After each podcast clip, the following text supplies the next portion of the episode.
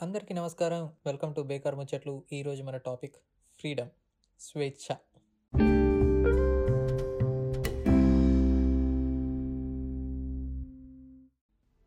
నేను మొన్న మార్చ్లో ఇండియా నుంచి యూఎస్ఏ రిటర్న్ అవుతున్నా. ఆ ఫ్లైట్కి మధ్యలో దుబాయ్లో లేఓవర్ కూడా ఉందన్నమాట. ఎందుకు చెప్తున్నా అంటే నేను ఫ్లైట్ ఎక్కగానే నా సీట్లో ఒకడు కూర్చొని ఉన్నాడు వాడు వైట్ కద్దరు షర్టు దానికి అంతగా మ్యాచింగ్ లేని ఒక బియర్డ్ కలర్డ్ ప్యాంట్ వేసుకొని ఉన్నాడు.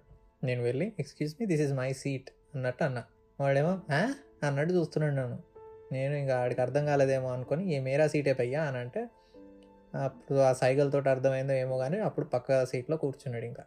కొద్దిసేపటికి వాడు వీడియో కాల్ చేశాడు వాళ్ళ మదర్కి అది చేసి ఫ్లైట్ మొత్తం చూపిస్తూ ఉన్నాడు అనమాట చూడే ఫ్లైట్ ఎంత పెద్దగా ఉందో అదిగో అక్కడ కూడా ఉన్నాయి సీట్లు చాలా పెద్దది. ఇదిగో సీట్కి టీవీ కూడా ఉంది అన్నట్టు మాట్లాడుతూ ఉన్నాడు. నాకు వాడి అమాయకత్వం నచ్చింది. ఇంకా ఫ్లైట్ టేక్ ఆఫ్కి రెడీ అవుతుండగా మనోడికి సీట్ బెల్ట్ పెట్టుకోవడానికి రావట్లే. సో నేనే హెల్ప్ చేసి ఏంటి భయ ఫస్ట్ టైం ఆ ఫ్లైట్ అని అన్నా. అతను లేదు లేదు ఇంతకుముందు కూడా ఎక్కానన్నా అన్నాడు. సరే అని చెప్పేసి నేను ఇంకా నా పనిలో నేను మూవీ చూసుకుంటూ ఉన్నా. అక్కడ కొద్దిసేపటికి నన్ను తట్టి ఇందులో ఇస్మార్ట్ శంకర్ వస్తుందా భయ్యా? అని అడిగాడు.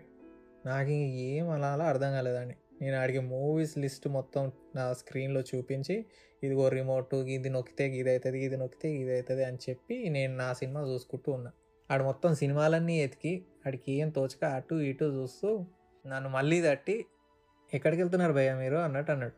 వాడికి నాతో ముచ్చట పెట్టాలి అని ఉంది అని నాకు అర్థమైంది.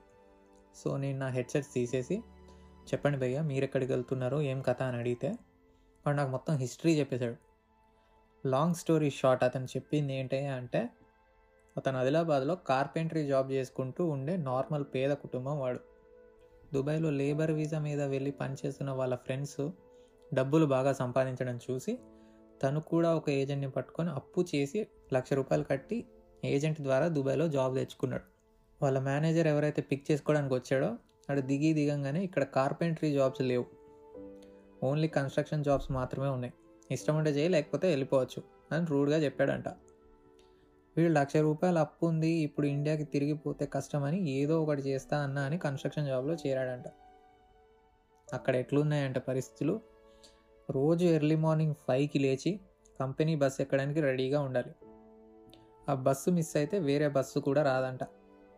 అండ్ ఆ రోజు కూలీ కట్ చేస్తారు. ఇన్ఫామ్ చేయకుండా యాబ్సెంట్ అయినందుకు అందరి ముందు కొడతారు కూడా అంట. సరే బస్సు మిస్ అవ్వలేదు. కన్స్ట్రక్షన్ వర్క్కి వెళ్తే ఎలా ఉంటుంది అంటే ఆ ఎడారి ఎండల్లో పని చేస్తూనే ఉండాలంట. ఓన్లీ లంచ్కి అండ్ ఒక బాత్రూమ్ బ్రేక్కి తప్ప గ్యాప్ ఉండదు. ఆ ఎండలకు తట్టుకోవడానికి ఒక తడి క్లాత్ తలకి కట్టుకొని మార్నింగ్ సెవెన్ నుంచి నైట్ టెన్ టు లెవెన్ వరకు పనిచేస్తూనే ఉంటారంట. చాలాసార్లు కొంతమంది వడదెబ్బ తగిలి పడిపోయిన వాళ్ళు కూడా ఉన్నారంట. ఇంత చేసి ఇంటికి వెళ్తే ఒక్క రూమ్లో తొమ్మిది నుంచి పది మంది దాకా ఉంటారంట ఇరుకుగా. అవి చాలా చిన్న రూమ్స్ లగేజ్లు కూడా పట్టనంత చిన్నగా ఉంటాయన్న అని చెప్పాడు.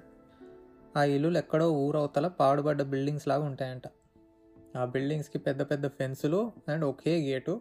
ఆ గేట్ ఎప్పుడు twenty four seven with security క్లోజ్డ్గా ఉంటుందంట. ఓన్లీ ఆఫీస్కి వెళ్ళేటప్పుడు ఇంటికి వచ్చేటప్పుడు తప్ప ఆ గేట్ ఎప్పుడు తెరవరంట. ఏదైనా వీకెండ్ బయటికి వెళ్ళాలంటే పాసులు తీసుకొని మేనేజర్ నుంచి పర్మిషన్ తీసుకొని వెళ్ళాలంట. ఆ పాసులు హెల్త్ బాగాలేదంటే తప్ప ఎప్పుడూ ఇవ్వరంట. పోనీ కొంచెం సీరియస్గా గ్రూప్గా వెళ్ళి అడిగితే రూమ్లో పెట్టి మరీ కొడతారంట వాళ్ళని. ఇంత దరిద్రం అనుభవించి శాలరీస్ అన్న బాగా ఇస్తున్నారా అని అడిగితే ఆ మేనేజర్లు చాలామంది ప్రాజెక్ట్ డిలే అవుతుంది జీతాలు నెక్స్ట్ మంత్ ఇస్తాము అని ఒక్కోసారి ఫోర్ ఫైవ్ మంత్స్ జీతాలు డిలే చేసినవి ఇవ్వకుండానే పని చేయించుకున్న సిచ్యువేషన్స్ కూడా ఉన్నాయంట. ఇదంతా విన్న తర్వాత ఐ వాజ్ షాక్డ్ ఇంత దరిద్రంలో ఇంకా ఎందుకు వెళ్తున్నావు అని అడిగాను నేను. అతను ఏముంటుందన్నా మాకు చదువు లేదు ఊర్లలో ఉద్యోగాలు లేవు ఇక్కడే ఉంటే కొంచెం తిండికైనా పైసలు ఉంటున్నాయి ఇంటికి పంపించడానికన్నా కొన్ని పైసలు ఉంటున్నాయి అని అన్నాడు. ఫ్లైట్ ఎక్కినప్పుడు వాడి అమాయకత్వం చూసి నవ్వుకున్న నేను అసలు అతని వెనక ఇంత కథ ఉంది ఇంత బాధ ఉందని ఎక్స్పెక్ట్ కూడా చేయలేదు. వాడు తెలిసి తెలిసి బానిసలా బ్రతకడానికి పోతున్నాడు. మోస్ట్ ఐరానిక్ థింగ్ ఏంటంటే అతని పేరు రాజు కానీ అతను బానిస. ఇంకా మూడు లైట్ చేద్దామని బీర్ తాగుతావు నువ్వు అని అడిగా. అతను నేను తాగుతా అన్నా అని అడిగాడు. ఇంకా ఎయిర్ హోస్టెస్ని పిలిచి రెండు బీర్లు తీసుకొని ఇద్దరం తాగి పడుకున్నాం. దుబాయ్కి రీచ్ అవ్వగానే వాడు ఎలా ఫీల్ అయ్యాడో నాకు తెలియదు కానీ నేను మాత్రం భయపడ్డా. మనం అందరం ఫ్రీడమ్ని ఎంత గ్రాంటెడ్గా తీసుకుంటున్నాం అసలు?